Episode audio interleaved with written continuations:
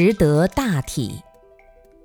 我们现在的个体是你的体质，好不好是你个人的业报，别业感召的。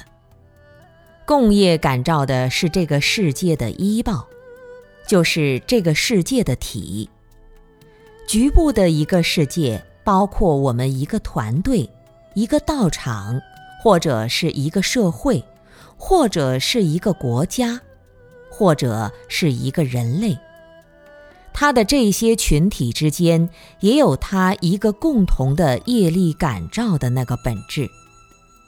比如有人说，大唐盛世是非常非常了不起的。经济繁荣是在当时全世界领先的。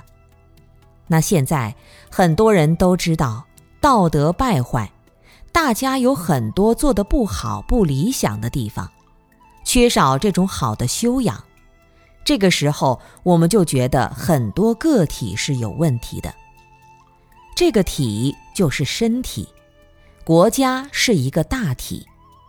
如果大体上出一些问题了，那么个体才会有一些毛病。你这个人整天大局观念没有，社会发展的状态不知道，叫不识大体。小到一只蚂蚁，一粒灰尘，有它自己的一个小的体；整个人类，一个地球也有一个体。我们不要小看经典。以为经典就是几句劝你行善的话而已，不是的。经典是让我们通过日常的生活，离我们最近的一个生命状态，来直接通达宇宙生命的最究竟本质。